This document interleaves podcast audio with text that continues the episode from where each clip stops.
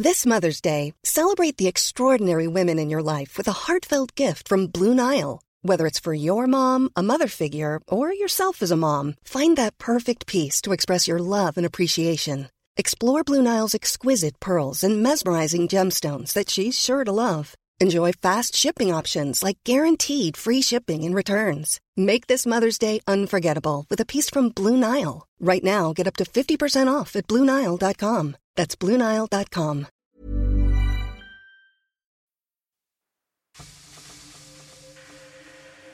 Katiwala ng bahay.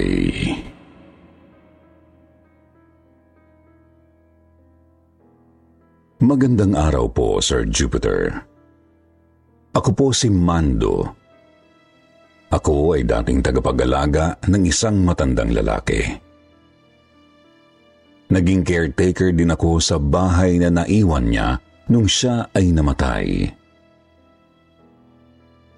Di ko na po babanggitin ang lugar kung saan ako nagtatrabaho dahil ang lugar po na ito ay prone sa aksidente baka lalong dumami ang matakot.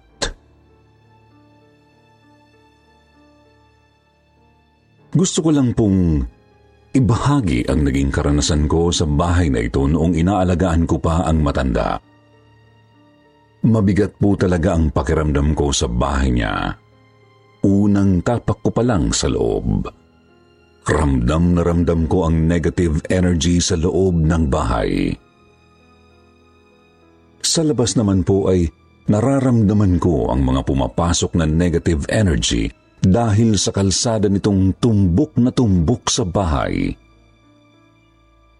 Nasabi ko pong tumbok dahil nakatutok ang mismong pintuan ng bahay sa kalsadang paletrang T. Naniniwala akong malas ang ganoong pagkakatayo ng bahay dahil palagi akong sinasabihan ng kaibigan kong dating alalay ng isang feng shui expert. Dahil sa kanya, naalalaman ko ang mga malas at kung paano ito susolusyonan. Pero ang bahay po na yun ay hindi naman sa akin. Magtatrabaho lang ako, kaya hindi ko pwedeng pakialaman. Nakakaramdam po talaga ako ng mga energy at mga entity. Pero hindi naman po ako nakakakita. Malakas lang po talaga ang pakiramdam ko.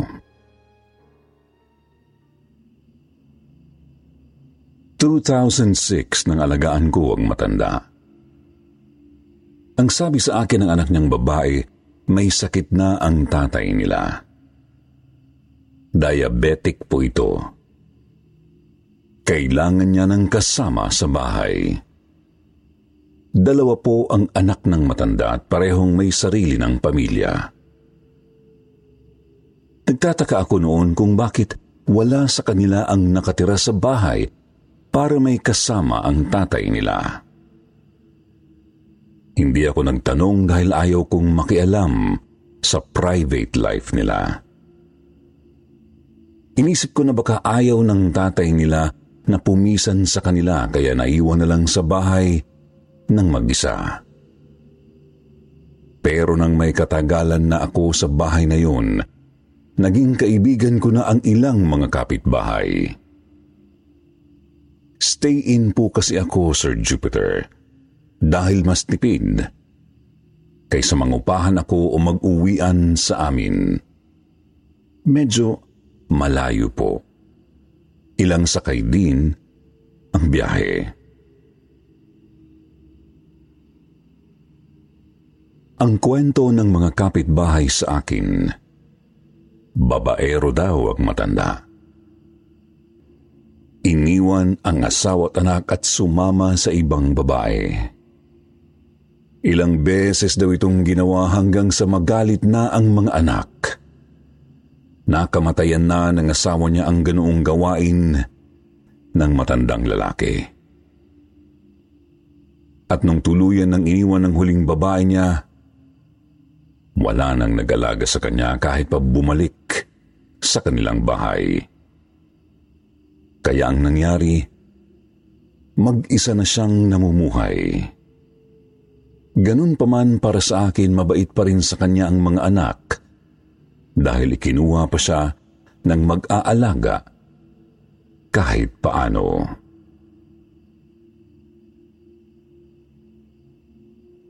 Natatandaan ko pa ang unang araw ko sa bahay na yon. Pagpasok ko sa loob ay nakaramdam na ako ng mabigat na puwersa at para akong kinakapos ng paghinga.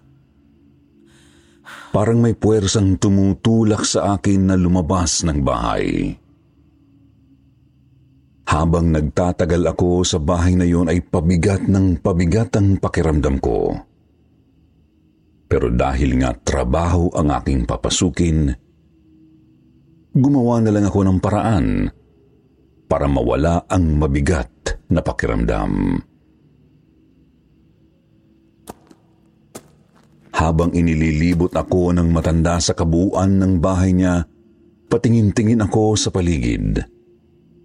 Hanggang sa nakita ko ang isang altar. Tinanong ko ang matanda kung may nagsisindi ba ng kandila sa altar.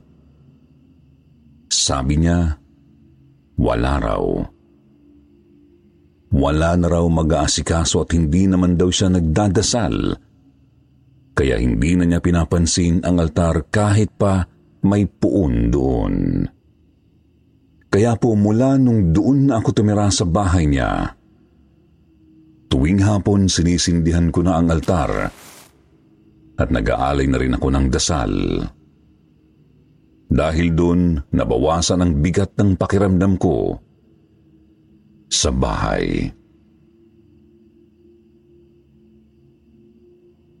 Dahil ako lang din ang kasama ng matanda sa bahay na yon, ako na rin ang naglilinis ng bahay. Ayoko naman kasing tumira doon tapos makalat at madumi ang bahay. Naintindihan ko ang matanda na hindi na niya magawa kasi hirap na rin siya sa kanyang katawan. Medyo mataba po siya. Manas ang binti hanggang paa. Painot-inot kung maglakad. Kaya sa unang linggo ko po sa bahay na yun, naglinis po talaga ako sa buong bahay hanggang sa bakuran. Sa paglilinis ko, napansin ko ang poison arrow sa mismong kwarto ng matanda. Ang poison arrow po, Sir Jupiter, ay kanto ng haligi o design ng interior ng bahay. Ang sabi ng kaibigan ko, masama raw na may ganito sa loob ng bahay dahil magiging sakitin ang nakatira.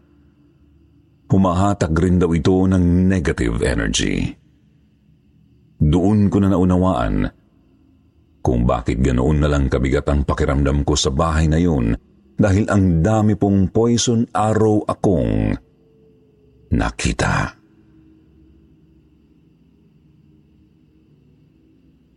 Dalawang palapag ang bahay. Sa ibaba naroon ang salas kusina at may isang kwarto na dati raw kwarto ng mga katulong nila noon at sa tabi nito ay banyo. Sa itaas naman ang iba pang mga kwarto na dati namang silid ng mga anak ng matanda. Naroon din ang master's bedroom kung nasaan dating tinutulugan ng matanda. Pero dahil sa karamdaman niya, hindi na niya kayang mag-akyat baba, kaya doon na siya natutulog sa dating kwarto ng katulong nila noon.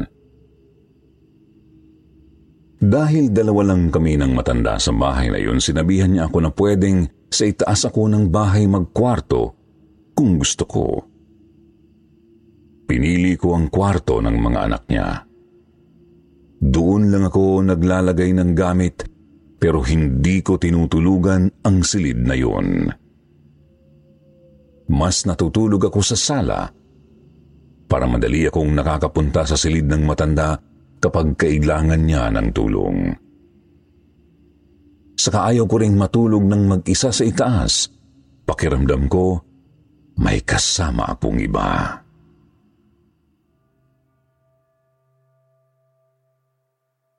May mga gabing hindi ako makatulog. May mga naririnig akong ingay.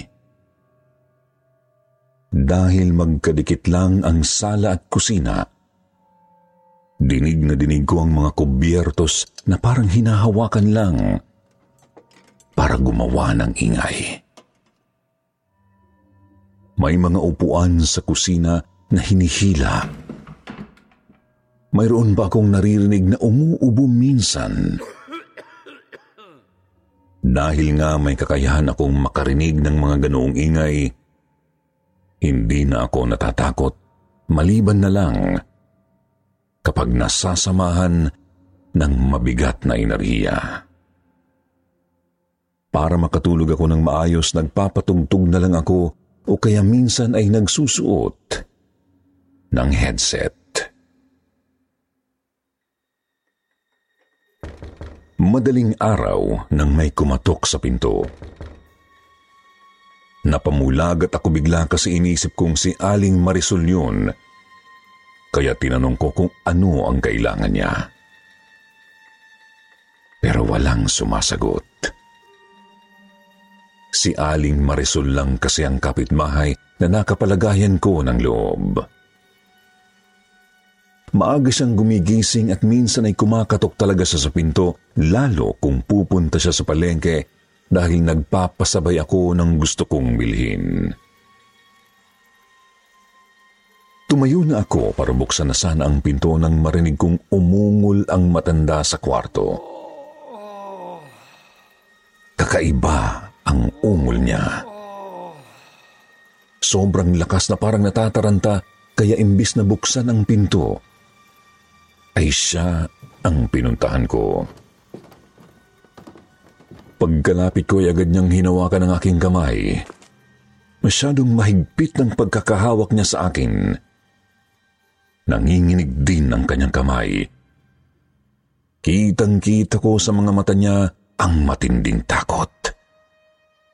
Nilibot ko ng tingin ang kwarto niya para hanapin kung ano ang kanyang kinatatakutan. Wala naman akong nakita. Pero ramdam kong may ibang naroon sa kanyang silid. Umiiling siya at halos paiyak na nang tingnan ko ulit. Palagay ko ay may nakikita siya. Akala ko rin ay inaatake siya sa puso dahil sa takot.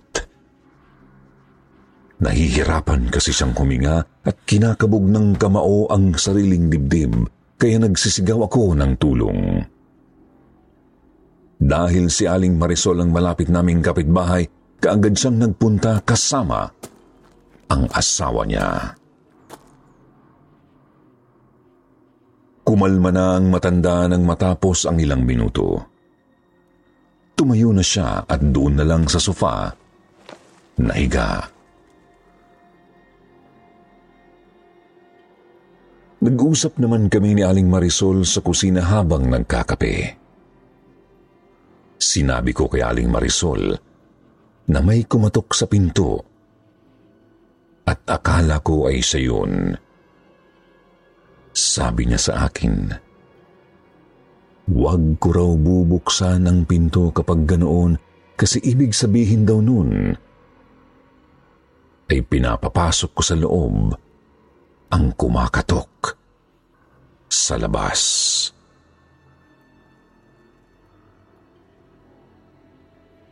Mahigit isang buwan na ako sa bahay na yun nang magkaroon ng aksidente sa tapat ng bahay.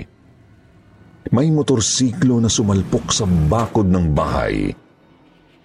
Patay yung driver, pati na ang angkas nito. Maghahating gabi nangyari yun. Nasira ang bakod ng bakuran. Gawa lang yun sa kawayan. Matagal na raw ang bakod na yun, sabi ng matanda, kaya sobrang marupok na. Lasing daw ang driver. kaya na aksidente, sabi ng mga kapitbahay. Masyado daw mabilis magpatakbo ang driver. Dahil nasira na ang bakod, itinawag ko yon sa anak ng matanda. Ang sabi nito ipapatanggal na lang niya. Hindi na raw lalagyan ng bakod dahil gagastusan lang. Wala namang nakatira sa bahay. Inilaban ko pa sa anak ng matanda na dapat ay may bakod ang bakuran para may harang ang tumbok na kalsada. Pero ayaw talagang pumayag. Di naman daw siya naniniwala sa mga pamahiin o kasabihan.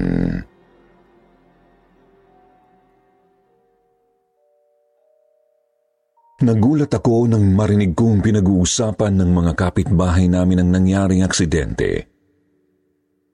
Kaya nung nag-alisan sila, tinawag ko si Aling Marisol.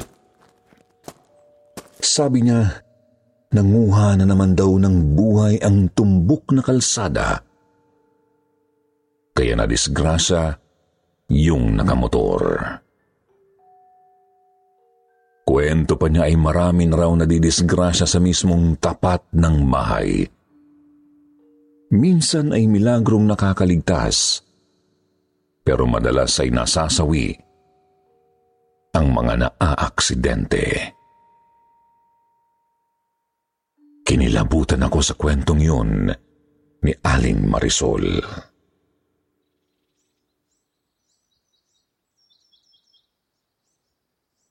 Isang araw habang nanonood kami ng matandang inaalagaan ko, may narinig akong tumatawag ng tulong sa tapat ng bahay Sinilip ko muna sa bintana kung sino ang tumatawag. Nakita ko ang dalawang taong nakatayo sa may sirang bakod, doon sa bandang pinagbanggaan ng motor. Humihingi sila ng tulong kaya naman bumaba ako para tingnan sila. Pero nang papalapit na ako, wala na sila doon. Nagtataka ako kung bakit bigla na lang silang nawala matapos humingi ng tulong. Tapos, naalala ko yung aksidenteng nangyari. Mabilis pa sa alas 4 akong tumakbo pabalik sa loob ng bahay. Pagkapasok ay kaagad kong isinara ang pinto. Saka naman ako may narinig na kumatok ng tatlong beses. Sa takot ko ay inilak ko ang pinto saka bumalik sa tabi ng matanda. Tiningnan pa niya ako at tinanong kung ano raw ang nangyayari. Bakit daw ako lumabas? Sinabi ko sa kanya ang naranasan ko. Tapos tinawanan niya lang ako. Sabi pa niya ako raw ay paramdamin. Huwag ko raw bigyan ng atensyon ng mga ganoon dahil uulit-ulitin na nila ito. Dahil sa sinabi niya, tinanong ko siya kung naririnig niya rin ba ang mga ingay na naririnig One size fits all seems like a good idea for clothes until you try them on. Same goes for healthcare. That's why United Healthcare offers flexible, budget friendly coverage for medical, vision, dental, and more. Learn more at uh1.com. Everyone knows therapy is great for solving problems, but getting therapy has its own problems too, like finding the right therapist, fitting into their schedule, and of course, the cost. Well, BetterHelp can solve those problems. It's totally online and built around your schedule. It's surprisingly affordable too. Connect with a credentialed therapist by phone, video, or online chat, all from the comfort of your home. Visit betterhelp.com to learn more and save 10% on your first month. That's BetterHelp, H E L P. ko. Sabi niya, matagal na raw niyang nararanasan ng ganoon at sanay na raw siya. Sabi pa niya may kasama raw siya sa bahay na hindi nakikita. Doon ako lalong kinilabutan. Maya-maya ay narinig ko na naman ang mga tao sa labas. Humihingi na naman sila ng tulong. May sumabay pang kumakatok sa pinto. Biglang nilakasan ng matanda ang volume ng TV. Ilang minuto pa ay si Aling Marisol naman ang tumatawag sa amin. Sumisigaw siya sa may sirang bakod. Tinatanong niya kung bakit daw napakalakas ng ingay sa silid ng matanda. Sinenyasan na ako ng matandang inaalagaan ko na silipin si Aling Marisol. Sumunod naman ako at tumingin sa bintana. Nasa may bakod nga ang kapitbahay namin. Nakatayo siya doon at kinawayan pa ako nang makita niyang nakasilip sa bintana. Nilabas ko siya at kinausap. Ikinuwento ko ang naranasan namin ng matanda. Sabi niya, wala raw talagang pinipiling oras ang mga pagpaparamdam, kaya tibayan ko raw ang loob ko. Pumunta lang daw siya kasi akala niya kung ano na ang nangyayari sa amin dahil maingay daw sa kwarto. Sabi ko wala namang nag-iingay sa kwarto ng matanda maliban na lang sa malakas na volume ng TV. Pero hindi naman pala tinig sa kalsada ang ingay ng TV.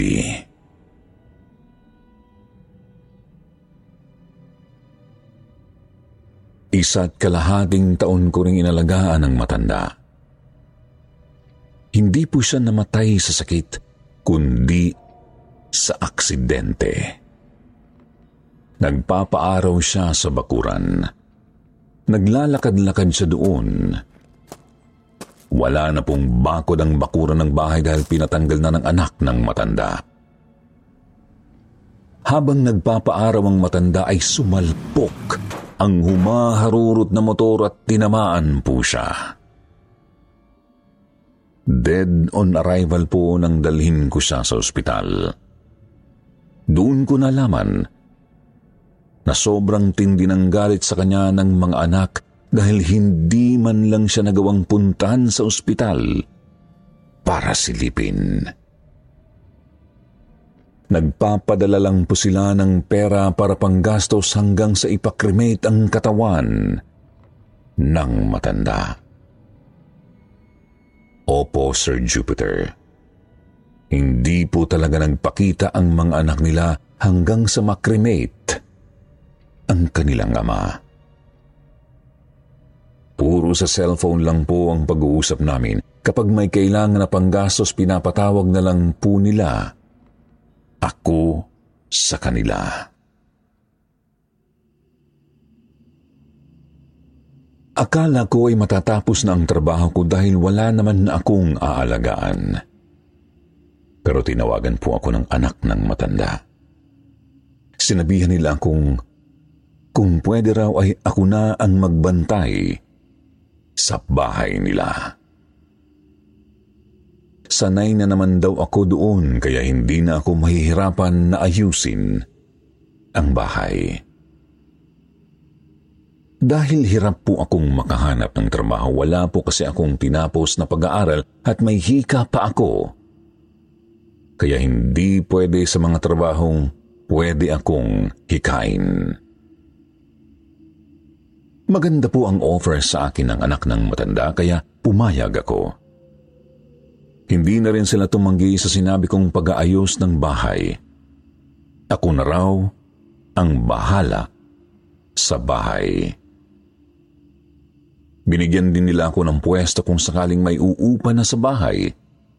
Ang ibaba na lang daw ng bahay ang pauupahan at ang itaas ay okupahan ko. Doon din daw ilagay ang mga gamit para mabakante ang ibaba.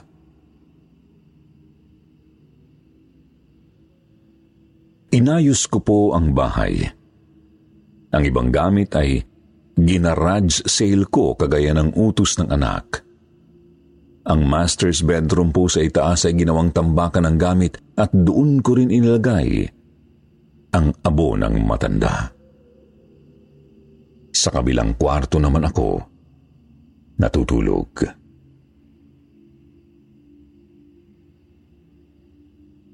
Nang sinabi kong ipagawa ang bakod ng bahay, sabi ng anak ng matanda, Huwag na muna dahil wala pang budget. Saka na lang daw kapag may umuupa na. Mas kinakabahan pa ako sa tumbok na kalsada kaysa sa poison arrow ng bahay dahil nagawan ko naman ang paraan na maitago yun o harangan ng mga gamit.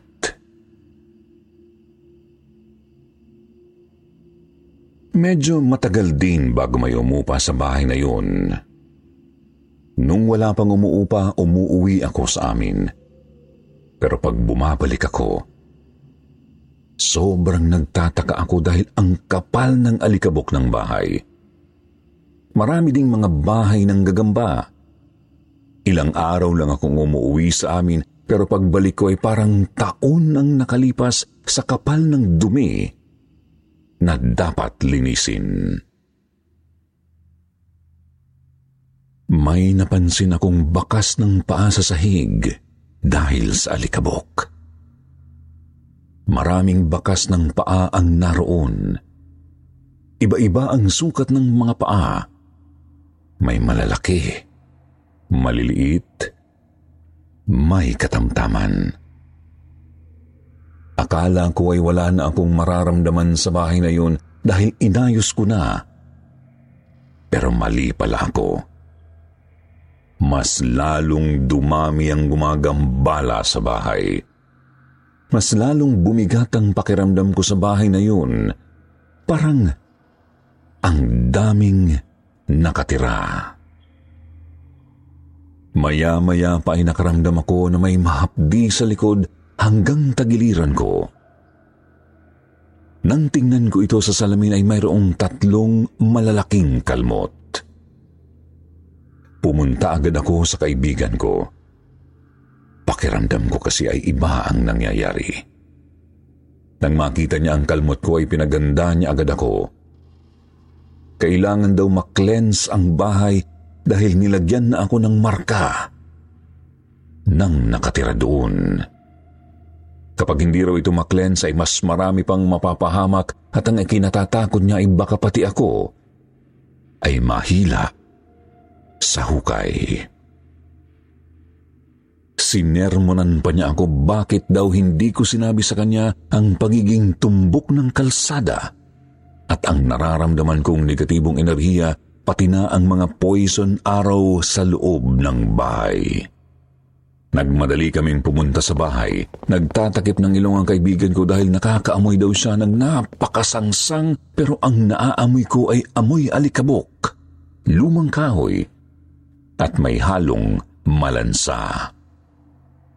Nagsindi siya ng matabang insenso.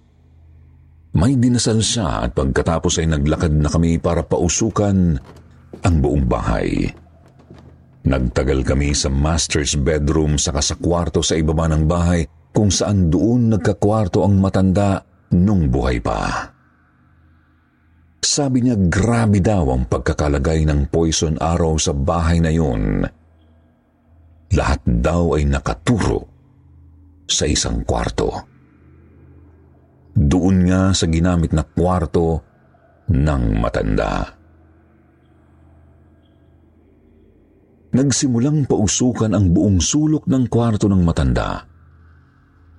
Hindi na raw siya nagtataka kung bakit lumala ng lumala ang sakit ng matanda habang tumatagal. Dahil daw yun sa poison arrow. Nagdadala raw talaga yun ng sakit. Doon ko naisip na kaya siguro lumala ang matanda at nauwi pa sa kailangang may maputol na bahagi ng katawan dahil sa diabetes. Nangitim po talaga ang isang paa niya at kahit wala namang sugat ay para na itong nabubulok. Nangangamoy na ngayon habang nililinis ko. Habang pinauusukan namin ang buong bahay, uminit naman ang katawan ko at mahapdi na rin ang aking balat.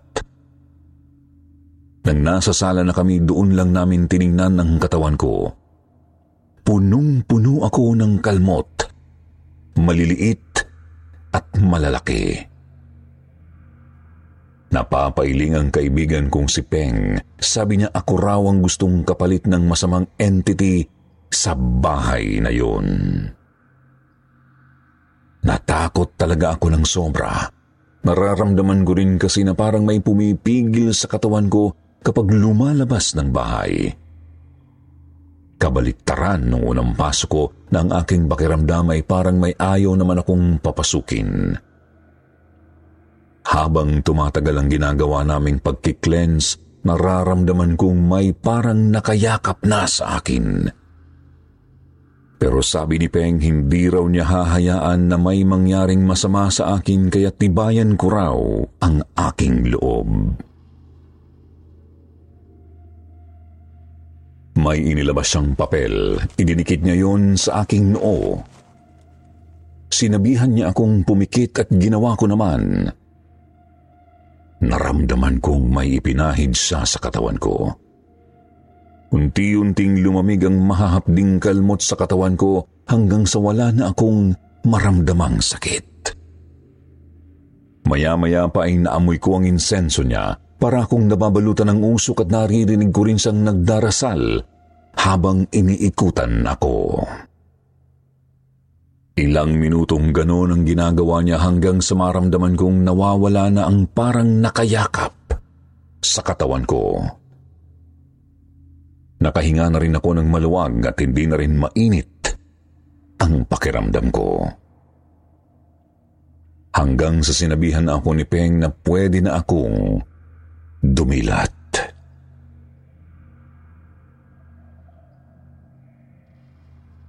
Matapos noon ay nagpagpag kami bago ko sa ihatid sa kanila. Sinabihan niya ako na may isa pa siyang problema sa bahay na yun. Hindi raw niya mapaalis ang matanda na nakaupo sa wheelchair. Tinanong ko kung anong itsura ng matanda. Nang ilarawan niya sa akin, tumugma ito sa matandang inalagaan ko. Sabi niya hindi raw ito makatawid dahil may hinihintay raw na kapatawaran ng mga taong naagrabyado nito noong nabubuhay pa. Ang sabi pa niya kung hindi raw niya ito mapapatawid ay maaaring magdulot ito ng disgrasya sa lugar dahil naghahatak ng negatibong enerhiya ang matanda dahil sa sobrang lungkot at pagsisisi sa naging buhay nito. Pero hindi naman mananakit ang matanda, sadyang naghihintay lang sa doon sa bahay na yun. Kaya huwag daw akong matakot kahit paminsan-minsan ay naririnig ko siya o maramdaman.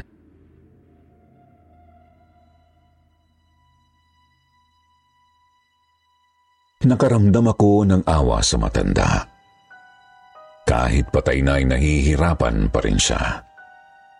Isa pa sa naisip ko ay baka hindi rin niya maiwan ang bahay dahil nandun din ang kanyang abo. Sinubukan kong kumbinsihin ang mga anak ng matanda na patawarin siya at ilibing na ito. Pero hindi pa rin sila umuwi at ayaw pa rin talaga nila. Sabi nila dapat lang daw sa matanda na hindi mabigyan ng magandang libingan. Wala rin naman daw dadalaw sa kanya. Grabe siguro ang sakit na naranasan ng mga anak niya kaya ganun na lang ang galit nila. Isa pa sa napansin ko kapag kinakausap ko sila, hindi ko man lang narinig na natawag nilang papa o tatay ang matanda.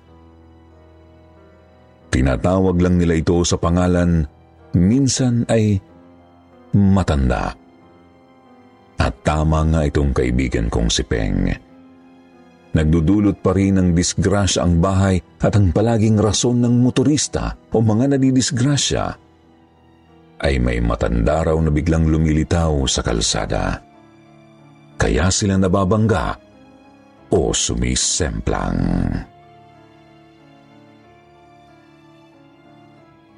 Ilang taon ako sa bahay na yon, Sir Jupiter, pero hanggang ngayon ay hinihintay ko pa rin na ilibing ng mga anak ang abo ng matanda. Ilang beses nang may umupa sa bahay na yon pero umaalis din dahil nararamdaman nila ang matanda. Minsan ay nagre-reklamo sa akin dahil may nakikita raw silang multo. Kaya dahil po wala namang nagtatagal sa bahay na yon, naisipan kong doon na lang tumira ang aking pamilya. Maliit na lang ang sinisingil sa akin na upa dahil parang tagabantay lang naman daw ako ng bahay nila. Sa ngayon po, ayos naman ang paninirahan namin sa bahay na yon. Nakokontra naman ang mga malas dahil sinasabihan ako ng kaibigan ko sa mga dapat gawin. Pinalagyan ko rin ng matibay na pader ang bakuran at inilipat ang pintuan. Hindi na ito nakatapat sa kalsada. Naging mabait naman sa akin ang matandang inalagaan ko dahil hindi nga siya nananakot kagaya ng sabi ng kaibigan ko. Ako lang ang nakakaramdam sa kanya minsan. Ang pamilya ko po ay hindi naman siya nararamdaman. Hanggang dito na lang po ang aking kwento at marami pong salamat sa pagtanggap nito. More power po sa inyong channel. At pagkatapos naman ng kwentong yon, ito naman ang inyong shoutout portion. Shoutout kay Lani Gagarin, Darren Navi, Rose Day Zalun, Arcel Daugdug, Rogelio Parayao, Andrea Malate, Bobby Ong Sueco, Imelda Pasqua, Lay Harvey, Hondrade Eve, at Johnson Pilapil. Sa mga hindi po nabanggit, sa susunod na lang po.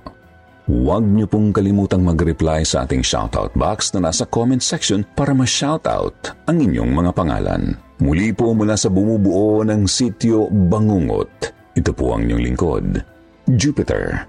Nagpapasalamat.